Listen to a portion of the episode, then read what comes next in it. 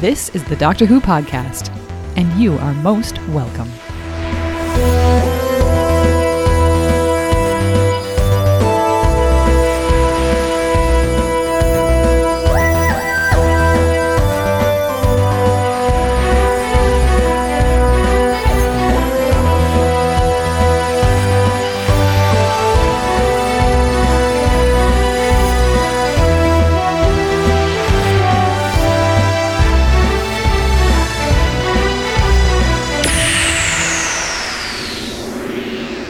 It's another episode of the Doctor Who podcast, number 299. Because I know, dear listeners, you just enjoy keeping count and you need reminding at the beginning of each episode precisely how many episodes we've managed to produce.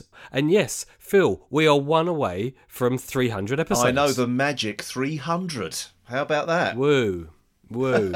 and we have absolutely nothing special planned for episode 300. Well, I suppose that's not entirely true, is it? No, not really. No, we, we, I, th- I think we might do something a little bit special, perhaps. It's a good milestone to reach 300. Perhaps, given that we got together in person this weekend with Adam and Ian, we might be able to give you a review of The Curse of Fenric because that was the reason why we all got together. The BFI screened it in glorious Technicolor. I'm sure it wasn't Technicolor, but it was. Well, the colour was glorious. Yes, anyway. it was. Yes, Um, yes. um, and, and we thought it would be nice just to sit there, not only review the story, we thought we'd share what it was like when four DWP hosts who are used to speaking to each other um, through the internet actually meet up in person. yes, we thought through, we'd share what that through was the medium like. of Skype only, isn't it? Now, the Curse of Fenric screening at the BFI was to celebrate, in part, the fact that it was Doctor Who Day, the 23rd of November. Doctor Who, our silly old show that we come online and talk about once a month, is 56 years old. I know, I um, know. which is quite it incredible. It is, actually. It's, I can't believe it's already six years ago when we were sort of gearing up for the 50th. Well, actually, that that that occurred to me after we'd all gone home. That precisely six years ago, I was also at the BFI watching Day of the Doctor uh, with Michelle. So yeah, uh, to the day. Oh no, Um, I, I was sitting at home actually, and then um, actually had the misfortune to turn over to BBC Three later on that evening to see that awful uh, Doctor Who party. the after party, yes, as they called yes, it. Yeah, that was pretty dire actually, where the uh, the hosts didn't seem to know the names of any of the actors. No, that's right. Um, and we saw that recorded live because it was literally um, directly after Day of the Doctor aired on, on BBC One. So it, it was quite interesting watching it take place, I, I have to say. And it really was as chaotic behind the camera as it was in front of the camera you know it was it was just a complete mess but it does seem to have stayed with fans and is certainly part of Well, for being a mess, many many well yeah almost certainly it, it just it's, it's like one of those things that just never ever um, manages to delete itself from from your memory it was once seen you couldn't really couldn't really forget about it but uh, but also the BBC used the anniversary to release the trailer for series 12 Yes, indeed, indeed. It was quite good to see it on the uh, on the big screen actually, um, with other Doctor Who fans, obviously. Um, and I actually thought now.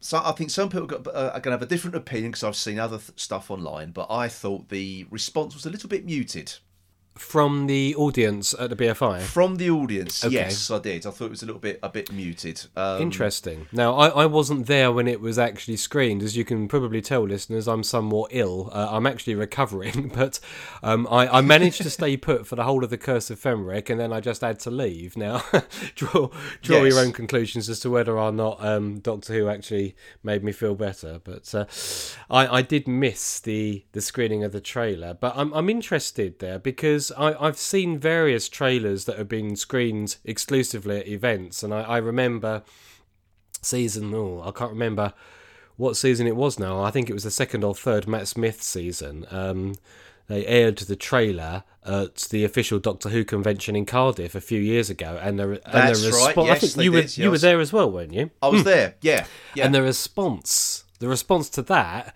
was was like it was a rock concert. Yes, it was. I, th- I think having Matt Smith, Karen Gillan, and Arthur Darvill there on the day Probably because I remember, yeah. I remember Matt Smith leaning over the balcony because he was right above me um, in the theatre, sh- shouting "Show it again," which they promptly did. yes, I remember. Yeah, but um, I don't know. Maybe because it was it was a long afternoon because we had a Q and A to sit through as well. They showed loads of snippets of extras from the upcoming uh, season twenty six Blu-ray release. And I think, and the season twelve or series twelve, whatever you want to call it, um, trailer was the last thing they showed. So maybe a little bit of fatigue had set in at that point. Oh, I, I, I, I think that's a lousy excuse. I mean, I, I, I Well, I, I, was shuffling in my seat. I couldn't wait to get out and just walk because I've lost the power of my legs. I think at that. well, point, maybe that so- says something about the demographic of the uh, the audience, really. Um, and, and maybe if you'd have uh, replaced all of the late forties, early fifties Doctor Who fans Yes. with a whole bunch Yes. of enthusiastic young fans, then perhaps they would have all squeed a little bit more. Um, perhaps I, I'm guessing, obviously, but uh, but Jonesy, are you saying we're not down with the kids? we're absolutely categorically not down with the kids, spelt with a Z. Oh damn! It's our street cred's completely out the window. I'm not sure it ever existed, Phil. I, I, you know, for any of us, but uh, but either way, I, I've seen the trailer online now because it was released almost well, either simultaneously or straight after uh, they screened Yeah. it at the BFI, and it's it's about a minute in length and Yeah. loads of little cuts in it, and I think we do get to see excerpts from about six episodes, may, maybe a bit more than that. Maybe, maybe. Um, I think one of the things it, it certainly did do was confirm that Stephen Fry uh, and Oh, yes. Sir Lenny Henry Yes, yes. Uh, are appearing in this um, in this series. Apparently, both are in. So, so rumor has it, they're both in the first episode. Yeah, that's what I've heard as well. In fact, I think the announcement did say they will be joining Jodie Whittaker when she returns. Um, and and it's interesting casting again. I mean, Stephen Fry has long been associated with Doctor Who ever since he was confirmed as a writer for series two. Um, Yes. when the script was never used.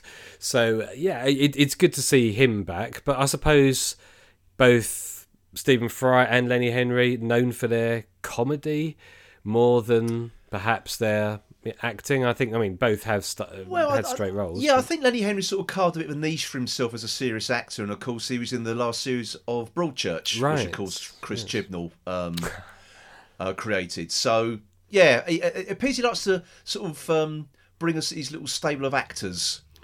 Yeah, with him. It feels a little bit like you know Doctor Who uh, of, of, old, where you used to have the directors Yes. having their own little rep almost uh, that they used to Yeah. just cast the same the same guys again and again.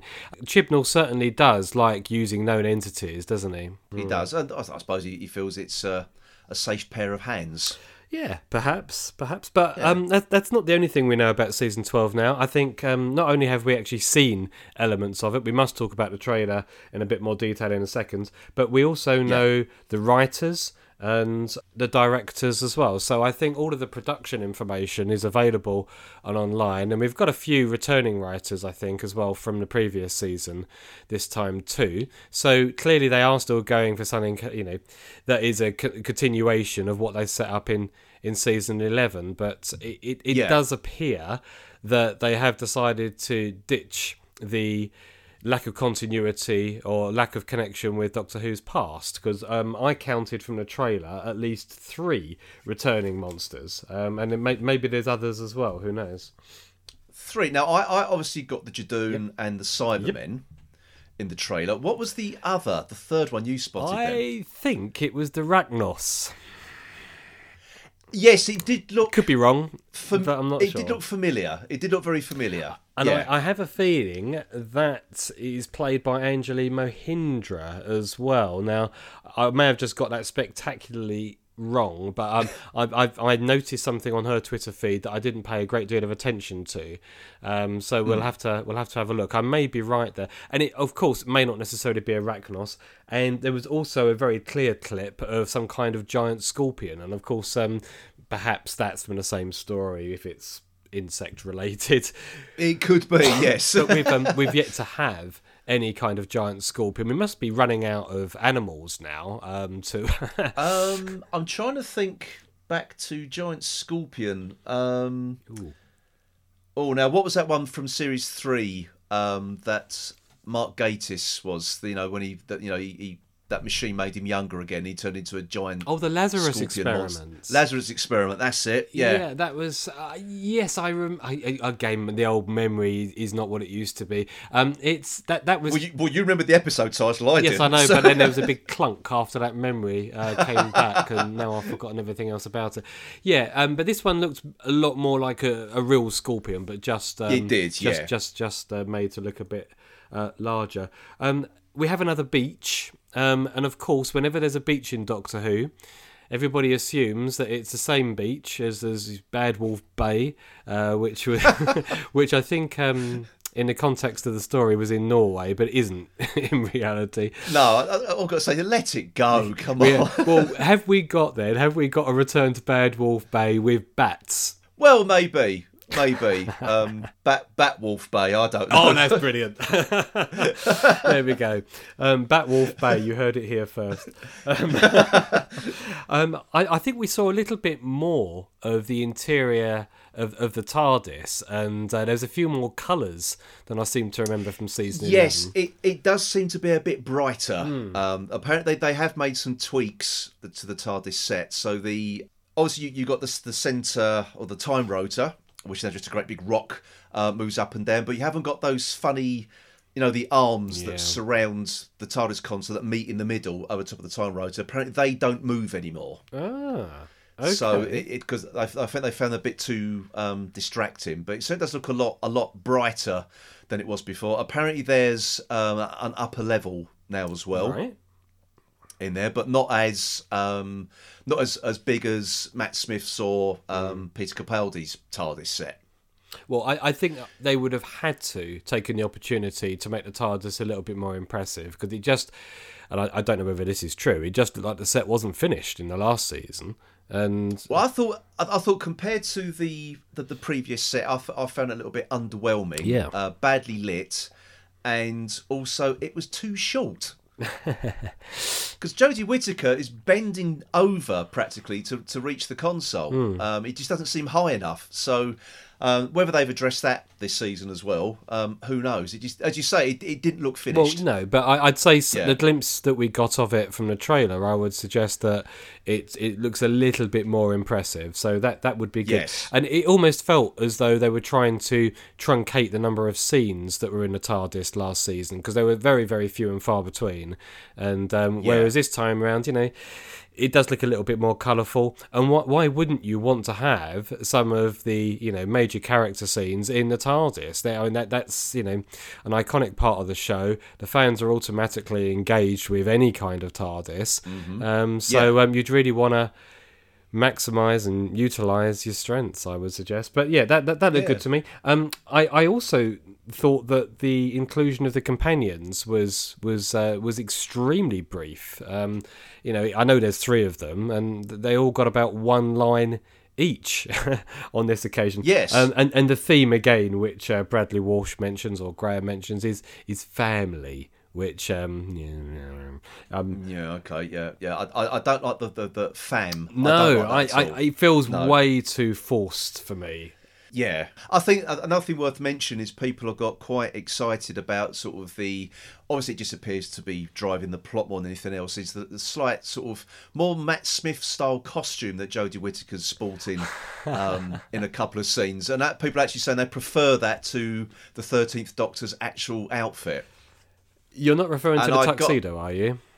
Well, no, it's actually a long coat. It's not actually a tux. It looks more like you remember that, that long green coat that Matt Smith wore for a couple of stories. Yes. it looks very similar to that. Ah, okay, well, I, I Um, may have missed that then. I certainly call all four characters wearing. wearing tuxes, but Jodie, but Jodie Whittaker's, Whittaker's the one who's not wearing a tux. She's got a longer coat. Oh, on. and she's the one who Um, comes out with the mock Bond line, you know, Doctor. Yeah. The Doctor.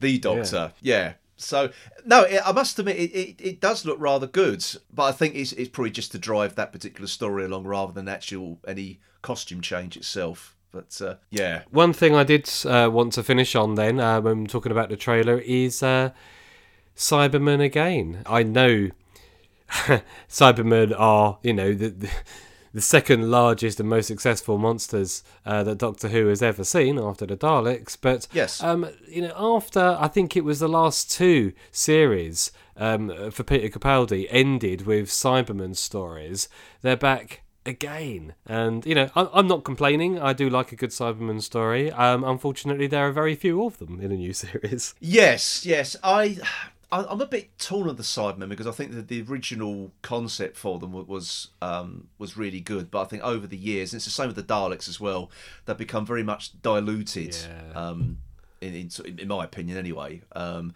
so it'd be interesting to see what they actually do with them this time around. They do the brief sort of glimpse we we did get of them in the trailer. They seem to be a bit more um, battered than what we've seen them recently. So unless we're sort of getting a more like of a, a scrap heap challenge style Cyberman, as as like we got with with the Dalek in Resolution, um, that that remains to be seen. Oh yeah, possibly. Yeah, but I just Yeah. thought that would be quite a good episode title, wouldn't it? Bored of the Cybermen.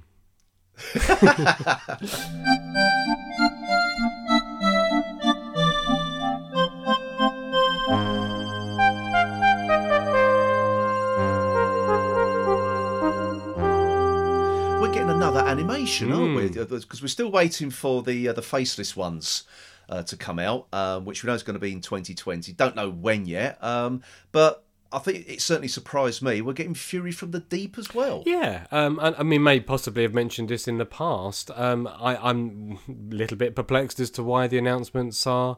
Are coming out so far in advance. I'm not complaining. Once again, uh, it's ni- it's No, nice to no, know the animated range is uh, is thriving enough to be able to plan two releases and hopefully more than that in advance. Um, and and they've released a small clip.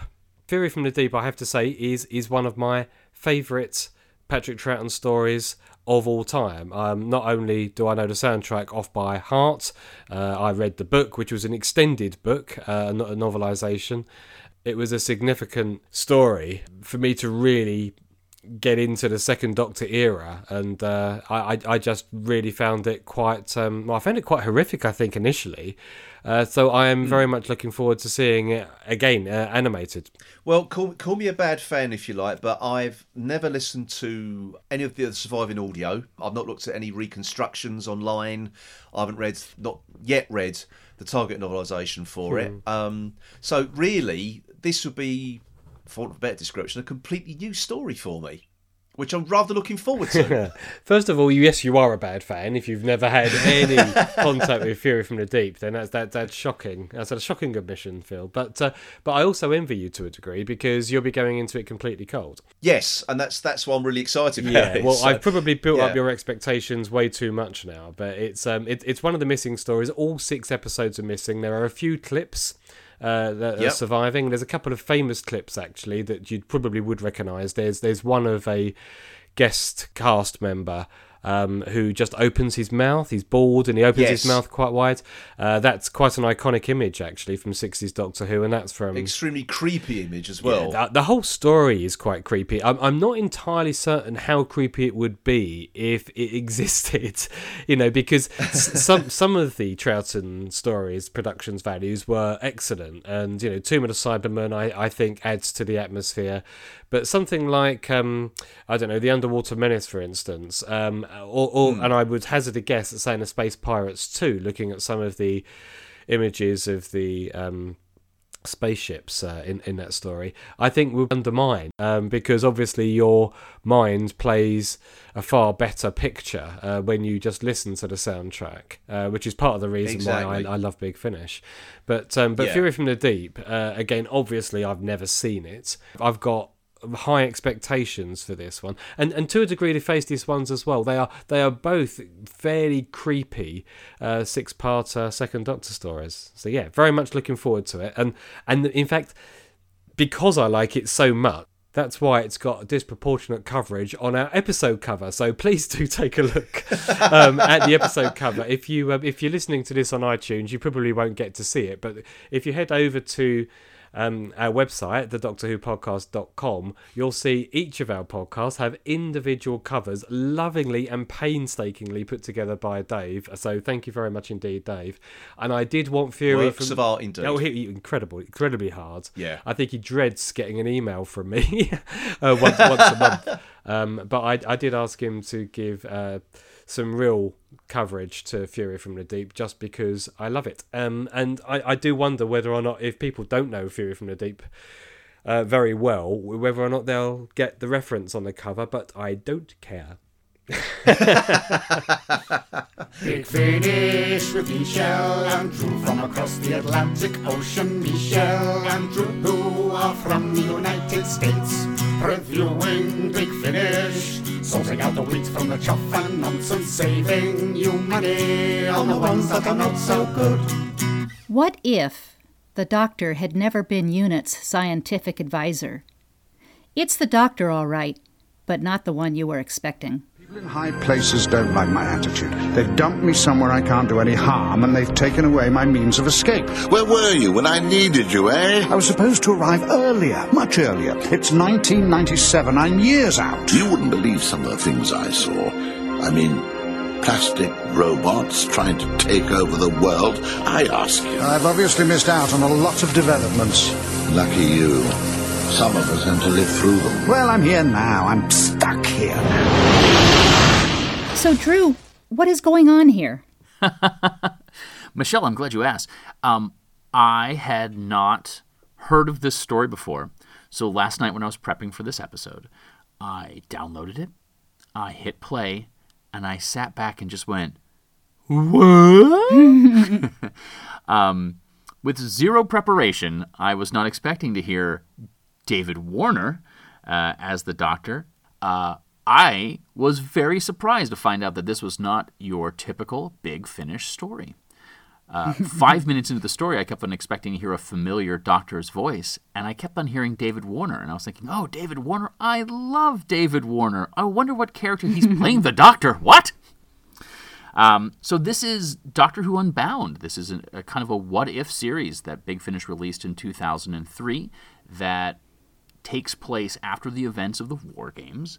And instead of Jon Pertwee's doctor showing up in the 1970s, we have David Warner as a doctor showing up in 1997. This threw Yes, me. Yes, indeed. Yeah. This threw me. was not That's great. I'm, I'm. I think it's great that I think it's great that you entered this without even knowing about the Unbound universe. Yes, there there is this whole set of thing back around 2003. It was the 40th anniversary of Doctor Who, and it was one of Big Finish's way of celebrating um, by by casting different doctors, uh, different actors as the Doctor, and seeing what might happen.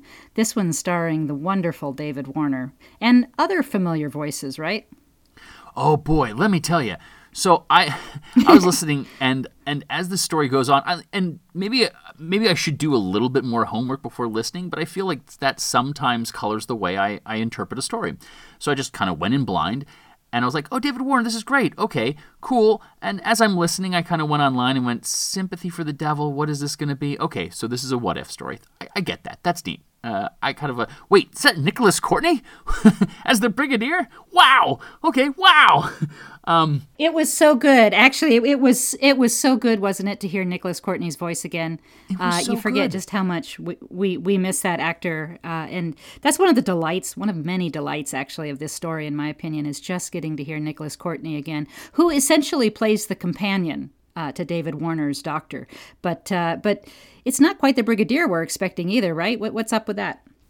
Yeah, so apparently, when the doctor's not there to work alongside the brigadier, the brigadier gets himself into some hot water. I mean, I'm not 100% sure what would change uh, the job, whether the doctor's there or not, other than maybe the success rate. But we do get a catalog of events that the brigadier goes through of adventures that he and unit went on that we are, as listeners, familiar with, but the results are what happens when the doctor's not there to help. Uh, and that kind of gets the brig in some hot water and gets him sent over uh, to the east to, I, I guess he's been demoted, uh, and that's why he's there. No, I think he's actually taken like an early retirement. Um, he, Yeah. He's no longer work, working for UNIT. He's in Hong Kong. um, with a lot of kind of other displaced expats. But but the challenge is that it's Hong Kong in 1997, and it is the eve of the handover uh, in which all of these events take place. So you've got you've got a a somewhat disgraced brigadier who is now running a bar in Hong Kong and uh, regretting his glory days, which weren't very glorious because while they managed to muddle through the alien threats, no one ever believed there were aliens, and, and, and the consequences were, were worse than they would have been with the doctor. So, so David Warner's doctor shows up, newly regenerated. I mean, it sounds like we're going directly from the War Games to here, um, only instead of getting Jon Pertwee uh, in the unit era, you get David Warner in 1997 Hong Kong. A Chinese stealth plane crashes in Hong Kong the day before the handover. That falls under unit jurisdiction. Good. You're old friends. No, my worst enemy. You saw the red star on that thing? It's a communist plane. And as of midnight tomorrow, they're in charge. As of midnight tomorrow, the Chinese can move their whole army over the border and nobody can stop them. This, you great big honourable discharge, is General Curler, political officer with the People's Liberation Army. We are all what our actions make us. What we do makes what we are. An Englishman's home is his castle. Trespassers will be shot. It is best to bend like bamboo in the wind. That rather depends on the wind. It's worse than I thought. Yeah. Well, you know, if I wasn't wasn't prepared for David Warner, and I certainly wasn't prepared for Nicholas Courtney, I definitely was not prepared for David Tennant. Um, and I assume that's the one you're referring to. But boy, there's an awful lot of David Tennant, and I kept on taking. I don't know what the audio version of a double take is, um, but uh, that happened many times over with this story. Yeah, so David Tennant plays the uh, Brigadier's uh, successor. He plays Colonel Wood, who is now in charge of unit, and is probably the opposite character wise of everything that the Nicholas Courtney Brigadier was. And so uh, in, in, instead of getting a, a very respectable, respectful, dignified, um, kind of humane person that uh, Brigadier Lethbridge Stewart was, we get a very loud-mouthed, wild, bossy, uh, swear every other word um, Colonel Colonel Woods, which is what David Tennant plays. So this is also not the David Tennant you're used to hearing in Doctor Who, but it is it, it's it's actually wonderful. And there is yet one more very familiar Doctor Who name in there. Uh, but performing under a pseudonym. So I'm not certain if you caught that, that one other actor. You know who I'm talking about? Well, I don't. Uh, go ahead, because I looked it up. I thought, boy, these voices sound familiar, but I, when I look it up on Wikipedia, it, it doesn't uh, doesn't tell me. So who is it? The story is sympathy for the devil, and the and the uh, the devil that they're referencing in this is is the master, and the master in Right. the story is played by Sam Ki- Sam Kisgart. Have you ever heard of Sam Kisgart? No, I. In fact, I was going to click on Sam Kisgart's name. Have you ever heard of Mark Gatiss? So that's, you know, I was going, man, that sounds like Mark Gatiss. It really does, but nope, couldn't be because it's apparently this Sam Kisgart guy. Well, Well, in, that's- in the Doctor in the. Doctor Who tradition of pseudonyms and and yes, so mix up the letters and you, and you get uh, Mark Gatiss. But but no, truly, you have those four actors, uh, and they are playing. They're doing wonderfully. The performances in this are excellent. Um, you, we haven't even talked about whether you like the story. I hope you did. I did. Obviously, I think this is just a, a kind of a, a delightful treat that's tucked away in the Big Finish. Um, offerings that is worth going back and finding. This was released in 2003. Yeah, we talked about that. And uh, what what you make of the story itself? Uh, I found the story to be quite confusing uh, at first because I wasn't sure if we were, and I don't know anything about the handover, and that's just, and that's on me, right? So that's that's just my own ignorance. I thought we were dealing with a alternate timeline, uh, and it wasn't until maybe about halfway through the story that I started piecing things together. And it, I don't think it has anything to do with the script. I think it's just me as an American not knowing my history. I mean, the story itself is not earth shaking. It, it's not. Um, No, you know, it's no, not it's gonna one not. of those classic. But but but the performances are such so fun to listen to as they go through. And I agree with you about about the handover. Um, but this for me ticks a box that I love in Doctor Who, and longtime listeners will know that I really love. I love it when Doctor Who does history and and kind of gives us a glimpse into something we may not have known as much about. Uh, and while this one doesn't go deep into the history of the handover, it is really a neat place to set a Doctor Who story with, uh, with the tensions of uh, the unit characters knowing they have to, to be out of there by midnight the humor, the way it's written is fun. There's also some kind of meta commentary or critique of the 80s era. The Brigadier has this wonderful speech about how how unit was underfunded and not taken seriously and and on and on and on and you can tell that it's a character talking about something fictional but it's also maybe an author commenting on an era of the show. uh, and it, it's kind of I don't know. This is a treat for fans. I guess this, this is a treat for fans. But um, what'd you think of if not the story itself, what did you think of David Warner as the Doctor? I like David Warner as a doctor. I like David Warner's voice. I've been a longtime fan of his acting, as particularly his movies, and it was always nice to see. It was nice to see him eventually in Doctor Who uh, on the screen. Um, I don't think I got a really great grasp of who he was as the Doctor because this is a regeneration story. And like almost all Jim regeneration stories, you rarely rarely get a good idea of who this doctor is. So it's always the second story that allows you to kind of plumb the depths of who he is as a character and how what he's bringing. Because right now he's just sort of confused. Um, but I, I liked the characterizations. I thought the acting was excellent. And, and you're right. I did almost immediately go and look up about the handover. And I mean, I didn't go into too much detail because it was not that long after I listened to the story that I sat down to do this podcast. So, um, but it was definitely an, an, inspiration to to look at. Uh, and I thought the mm-hmm. plot was really good, and I, I liked the idea that we were looking at essentially the mind of evil, and uh, taking a different twist on that story. So that was cool. Where am I? The soldiers found you on the hillside. They've brought you to the temple. I heard voices. Yes, we were talking to the pilot in the next room. The pilot? From the plane. Remember? They'd crashed on the hillside. Oh my god. Adam! Where's Adam?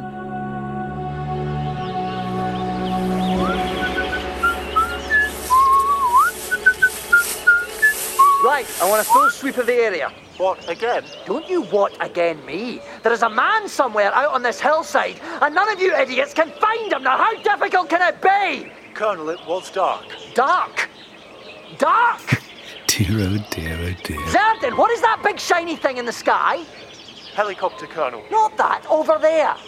The sun, Colonel. Thank you. And now the sun is up. It is not dark anymore. And you ought to be able to find your own arse with both hands.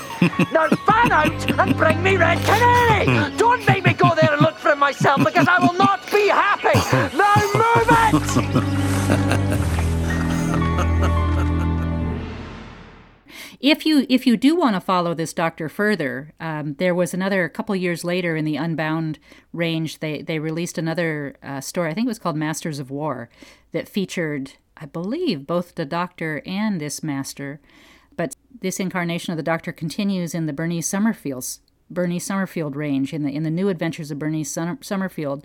Um, there are a lot of adventures that she has with with this David Warner Doctor, where she gets kind of pulled into a parallel universe, if, if you will. And again, indeed, Sam Kisgard as the master makes an a, appearance or two in those ranges as well. So you can you can continue the stories with these if you get hooked by them.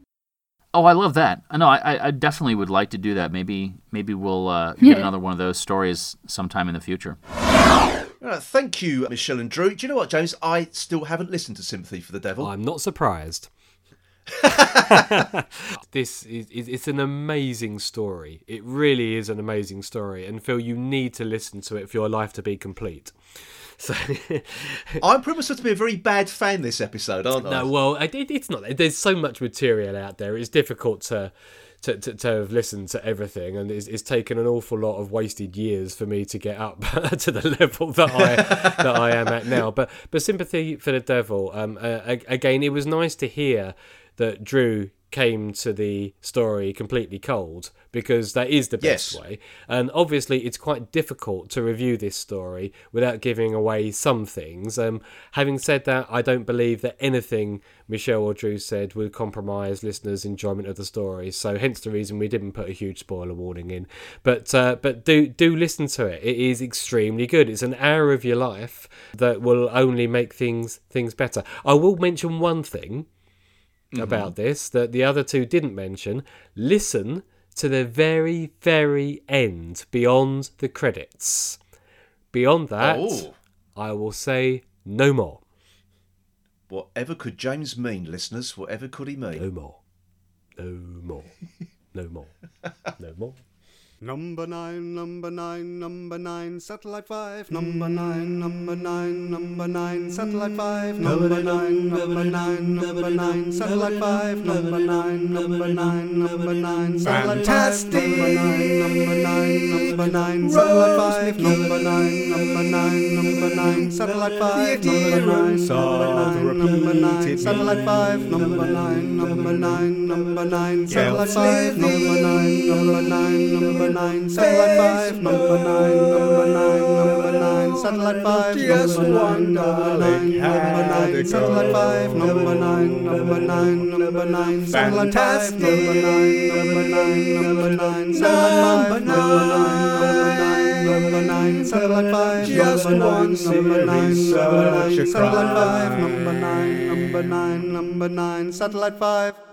Look, I'm sorry about this. Mr. Van Statten might think he's clever, but never mind him. I've come to help. I'm the doctor. Da Impossible.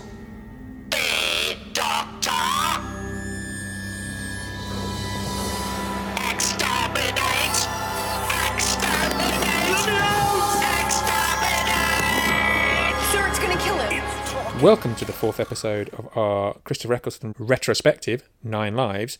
Joining me after a great many years in the camper van is Michelle. Hi, Michelle. Hi, Ian. It is so good to be back with you recording. This has been wonderful. I don't even know how many years it's been. It has been far too many years, and it, it is nice to get back together and be able to talk Doctor Who to each other. And what an episode for us to uh, get back together again.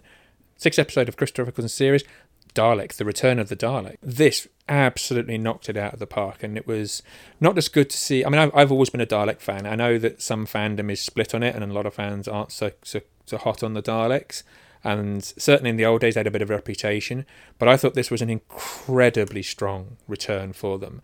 And really, I don't think they've ever been, I'll say they, it has ever been more menacing than this one soul Dalek was. It had more menace than, you know, whole legions of them had had in the old series, and indeed this series afterwards. Being the story that reintroduced them could not, perhaps, I think, have been better at the menace part. And, you know, even in the new series, as the new series continued and the Daleks came back and back and back, I, maybe it's kind of a, I guess the more the Doctor sees them and defeats them in larger and larger numbers, kind of the threat becomes diminished from them in a way. And so there was a unique opportunity here with one Dalek bringing them back to do something wonderful and, and they, they didn't miss a beat. I think that that moment when the doctor is in the room with this Dalek and realizes that he is with a Dalek, the fear, I mean the fear, the panic that comes across the ninth doctor um, and the desperation to get out of there, that little moment tells you almost as much as you need to know as a watcher about just how bad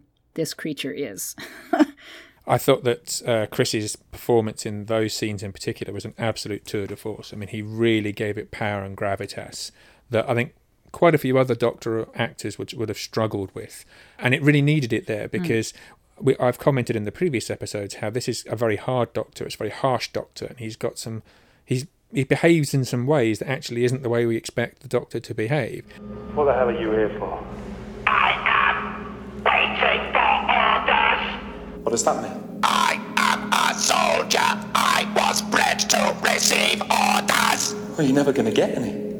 Not ever. I demand orders. They're never gonna come! Your race is dead! You all burn, all of you. Ten million ships on fire. The entire Dalek race wiped out in one second. You lie! I watched it happen. I made it happen! You destroyed us.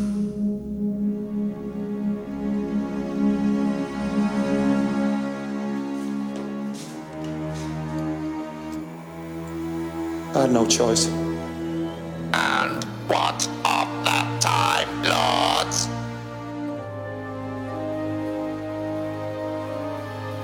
Dead. They burnt with you. The end of the last great time war. Everyone lost. And here's where it's explained. Mhm. This is the trauma. This is the psychological damage that he's gone through to become the person he is now. And you, and, and you see it all laid out there. And to carry that and to make it convincing and to sell the PTSD doctor, you really, you really need an A grade actor. And we absolutely had that with Christopher Eccleston, in particularly those scenes there. Yeah, this this course was written by Rob Shearman, and the dialogue between the Doctor and the Dalek is, is just just spot on. That you know the discovering between themselves that they are both the last of their of their race, and how are we alike, and how are we different, and you know I'm alone in the universe, so are you. You know the show would continue to explore that later on, and with the Peter Capaldi Doctor in particular, and My Good Man. But it was done in a way first and maybe finest here in this these dialogue between the doctor and the Dalek. And even up until the the final scene where the the doctor is holding the gun on the Dalek and you know Rose says you know it's not the Dalek that's pointing a gun at me. Just really really good stuff peeling away those layers of psychology of this new doctor that we're getting to know and why is he different as you say. Um, very powerful. Yes, and I think actually that scene uh, is almost a turning point for the Ninth Doctor because Mhm. you can see him coming to realize what he has become uh, and the the monster that he has become. And you know that you would make a good Dalek comment that, that is thrown at him, and you see that realization.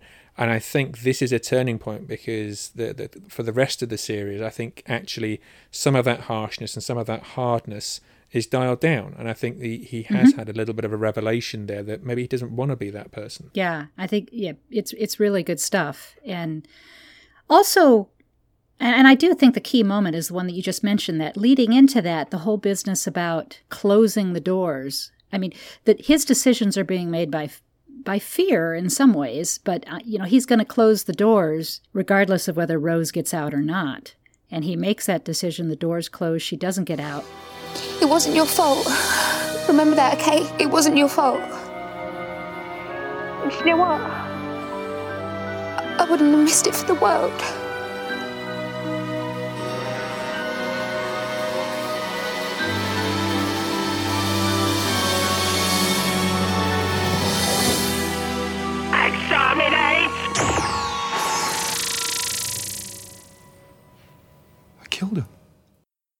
So long since I've watched this, but I was amazed at that image of her on the other side of the door and, and how much that kind of foreshadows what would eventually happen with the 10th Doctor. But um, it's interesting to watch the Doctor make that decision one way the first time, and then the next time around, it's like, no, no, we're prioritizing Rose's life. We're, we're prioritizing, you know, that life, that relationship above destroying the Dalek at this point, if necessary. And so I think there's something going on there too. But the key moment is the one you mentioned. You can see in him locking out Rose through that door. This is a replay of what he did to Gallifrey and the Daleks, where he, you know, the Doctor who has spent his centuries of life saving anybody and everybody that needs saving, committed genocide on a grand scale to end the Time War.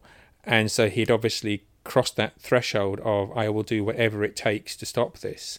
And he did the same again with Rose, but then reverses it. And you can see him then taking that second chance to undo the thing and say, I don't actually want to be that person. Which, of course, we would end up seeing writ large as that the whole Time War thing was, was un- unraveled a few seasons later. When the Dalek learns that the Doctor has survived, and only the Doctor from the Time Lords, the Dalek says the coward survived. And I wonder, I mean, that's not. That's an interesting comment, and I don't know if we've fully explored that, why the Daleks would, would label the Doctor as a coward. It, it was strange to have that sort of philosopher Dalek. I mean, of all the characters, again, I mean, the Daleks can be a controversial character. There were times in particularly the old series where they were they were bouncing pepper pots that you, you had you only saw them as Mhm. menacing because you'd been told to see them as menacing. They weren't really very menacing. They had their moments, but a lot of Right. times they were.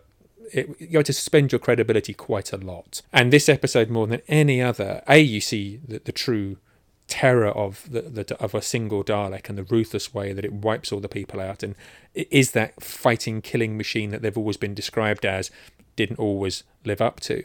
But then to, to be able to have that philosophical back and forth with the Doctor of all the, the, the, the aliens you could have done that with, that would have probably been at the bottom of my list of characters you could do that with. You, you, you could imagine the Silurians having that kind of, of a discussion because that was part of their whole thing. Even Yeah. maybe Cybermen because there was always a pathos to the Cybermen. But Mhm. Daleks, Daleks have always been a very one note enemy. So it was fascinating to take that and actually do something dramatic with it. Yeah, and yet we talk about Daleks sometimes when they're, when they're at their best are, are cunning.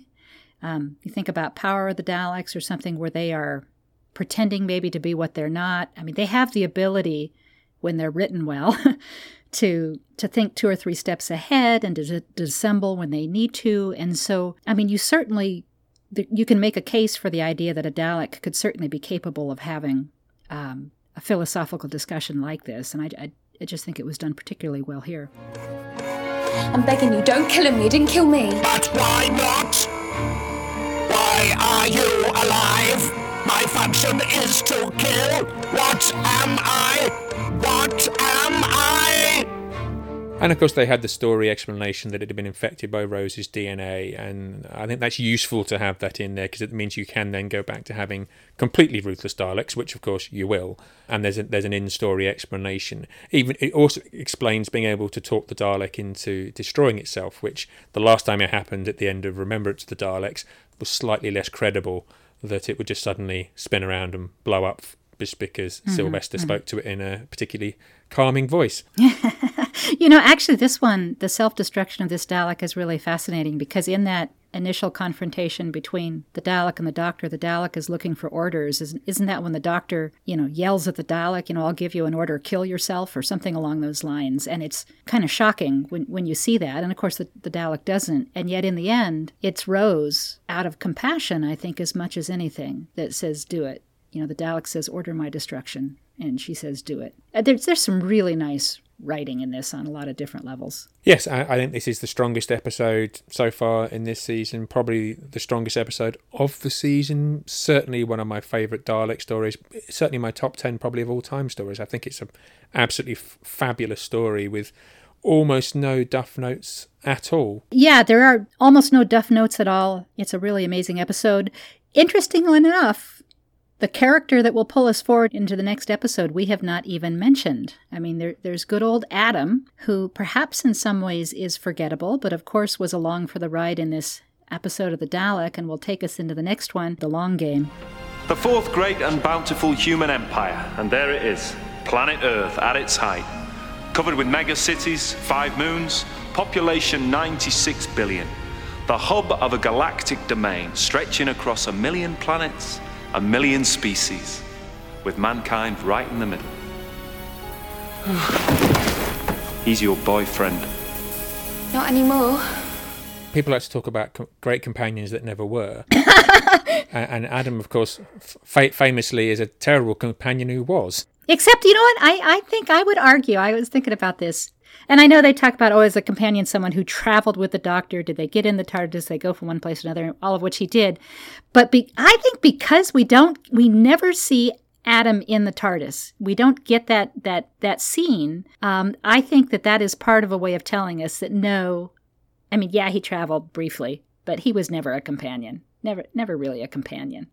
We're in danger of having one of those interminable fan discussions about what exactly no, are the qualifying yeah, criteria yeah, to be a, a he probably a- meets the criteria, but he probably meets the criteria. But clearly, I think RTD was um, was perhaps signaling something with not even not even letting him get, not letting us see him in the TARDIS at all. I, I think he's a failed companion. I, th- I think he's deliberately set up to Oh, be yeah. Yeah. a failed companion. So, and you can see that the Doctor's got his reservations about him from the get go. And in fact, I absolutely love the, the, the scene early on when he gets the grand reveal. The, the same grand reveal that Rose had had in End of the World, where she looks out on the Earth and she's Mhm. t- swept away with the magnificence of it all. And they do the same thing with Adam, and he passes out.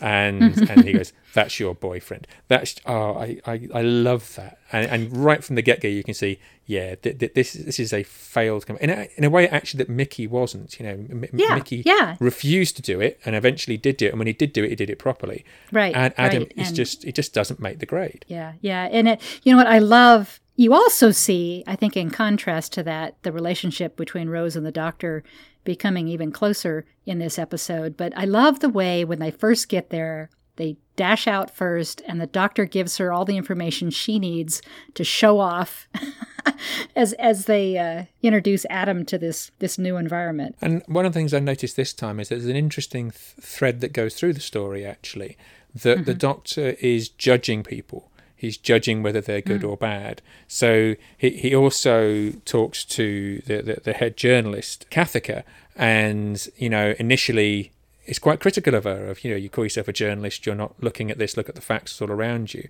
You're not management, are you? At last, she's clever.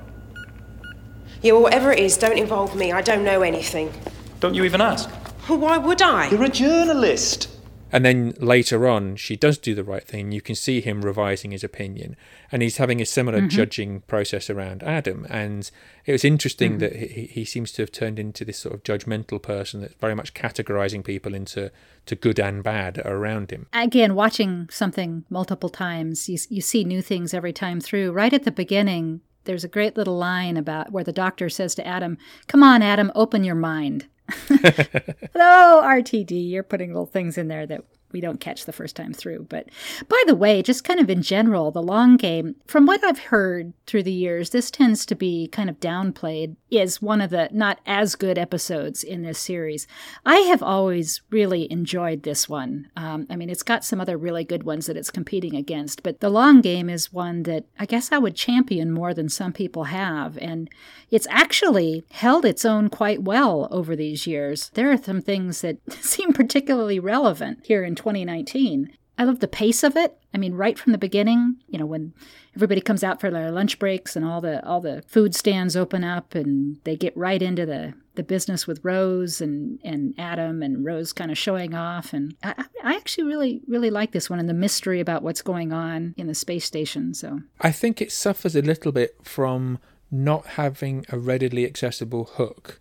Uh, you know, to, to, to not want to stand too much like Friends episodes. So many of the stories you go, oh, it's the one with the Dalek, or it's the one with the Slitheen. And then you think about the long game, and you think it's the one with um, the CGI thing in the ceiling and a space station, and and it, it lacks a really punchy thing to hang your memory off of.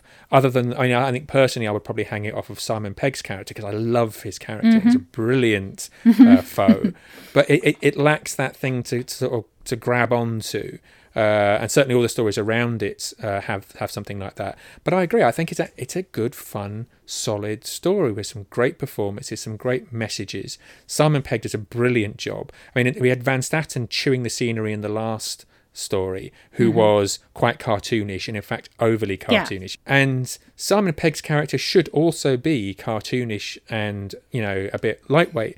But something about how he plays it, it just works, and it really, Oh, yeah. really works, and is so engaging. Yeah, you know what I believe? I believe Simon Pegg is a villain. And and the idea that that the human race has been stunted in their advancement because of the control of the media by this Jagrafess creature. When I watched this back this time, I actually had to pause and rewind and say, did I just hear that? And what year was this? I mean, it sounded like something that that could have been written within the last two or three years. But the whole sentence about it's it's when the doctor and Rose are up and they're confronting the editor, and the editor has this wonderful speech explaining how the human beings have essentially been enslaved by the Jagrafess without know it. Create a climate of fear, and it's easy to keep the borders closed. It's just a matter of emphasis. The right word in the right broadcast, repeated often enough, can destabilize an economy, invent an enemy, change a vote. So all the people on Earth are like slaves. Well, now, there's an interesting point. Is a slave a slave? If he doesn't know, he's enslaved. Yes. Oh, I was hoping for a philosophical debate. Is that all I'm going to get? Yes. Yes. You're no fun.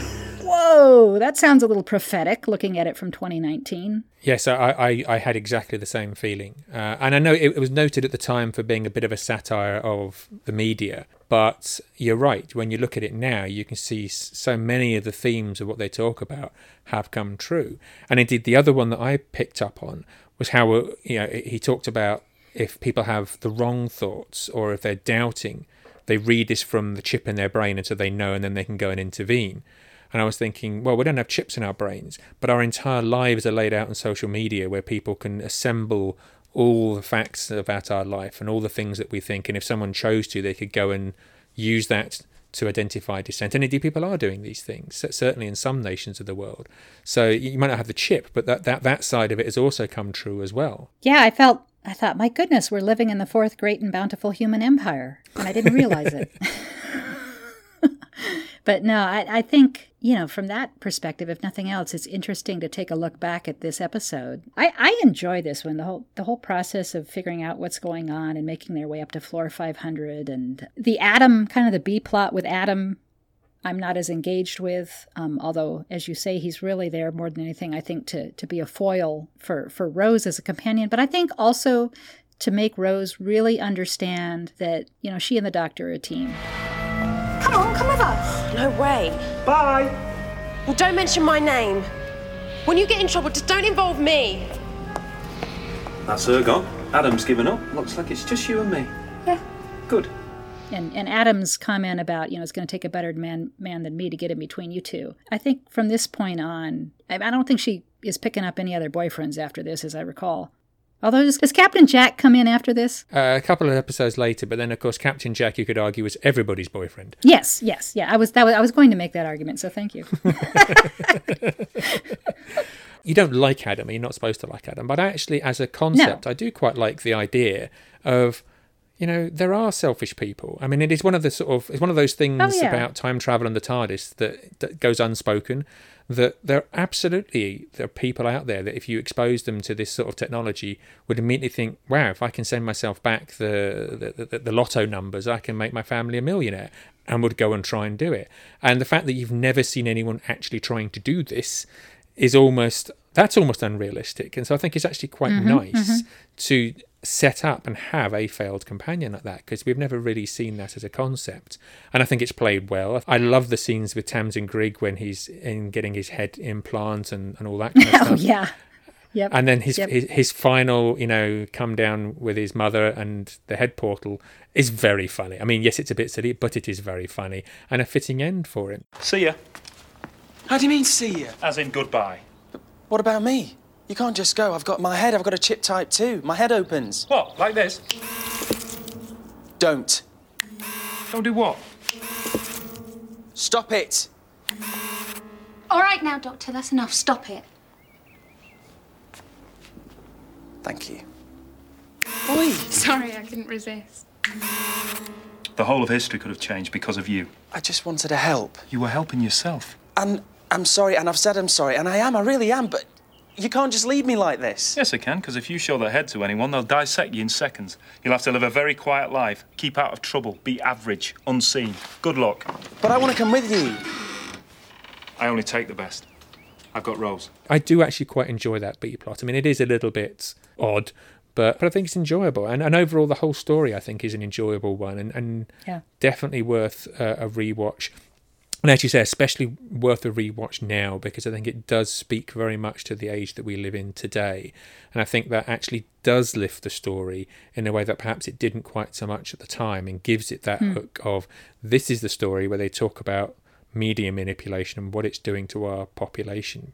And that I think does actually give it its its own hook to hang off of. Well, Ian, it has been an absolute delight to get a chance to talk with you again. We have waited too long, and I hope that we get get back together on the airwaves before too long in the future. I'm sure we can manage that. We'll find something to talk about.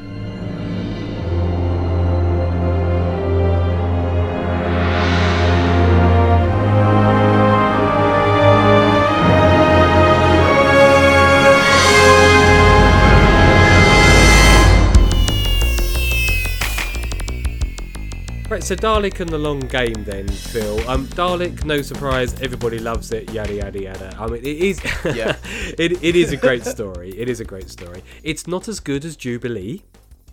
I will say that much. I have listened to Jubilee, uh, which which I know that uh, Dalek um, does sort of uh, borrow from. Borrow. It's uh, it's, it's a ri- it, it is the same story. It, it's uh, it's um, Rob Shearman was asked to adapt it uh, for for Yeah. Eccleston, and it's um, the original script was the Sixth Doctor and Evelyn Smythe. Oh, that's why That's you correct. listened to it, isn't it? You like Evelyn. I'm a big fan of, the, Mm. of the Evelyn Smythe character. Yeah, I think Maggie Stables was absolutely fantastic. was.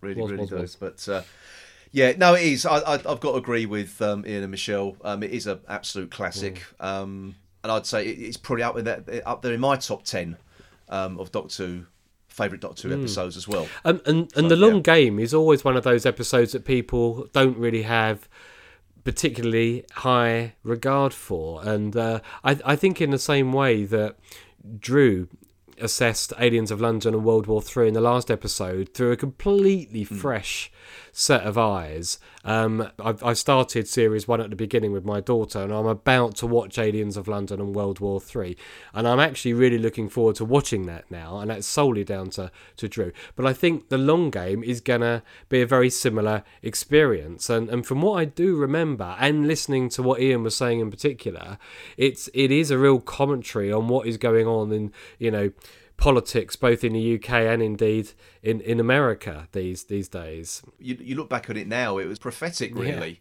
Because As you say, it's exactly what is happening right now. The media manipulates everything. Um, I actually, I've watched it sort of, I'd say, recently, the last few months, and I actually quite enjoy the long game.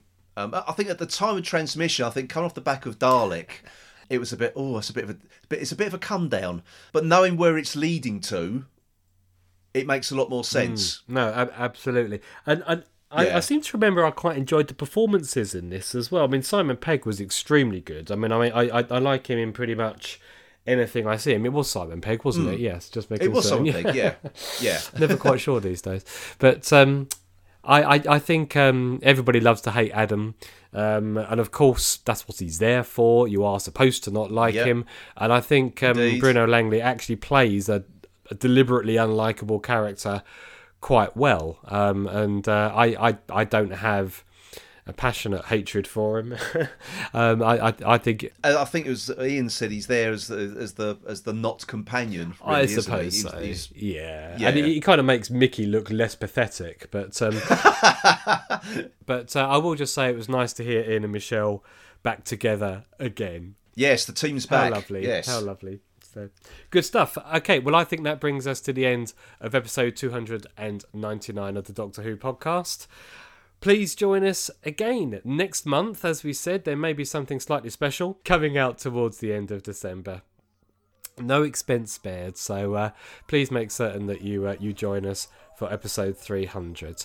Um, do feel free to get in touch with us as always. Phil, um, I, I- can you remember? I can't remember anything tonight. How do people get in Yes, touch with that, us? you can email us at feedback at the doctorwhopodcast.com. Uh, you can also get in touch with us on Twitter. Um, that is at the DR Who Podcast. Yes, it there is. you go. And, and, and there's also there's the Doctor Who Podcast Facebook group as well. So there's there's no excuse. Yes, get in touch. Send in your Yes. feedback. We want to hear from you. Phil, great to speak to you as always. Listeners, thank you for joining us. Congratulations on making it this far, if indeed you have. Bye for now. Goodbye.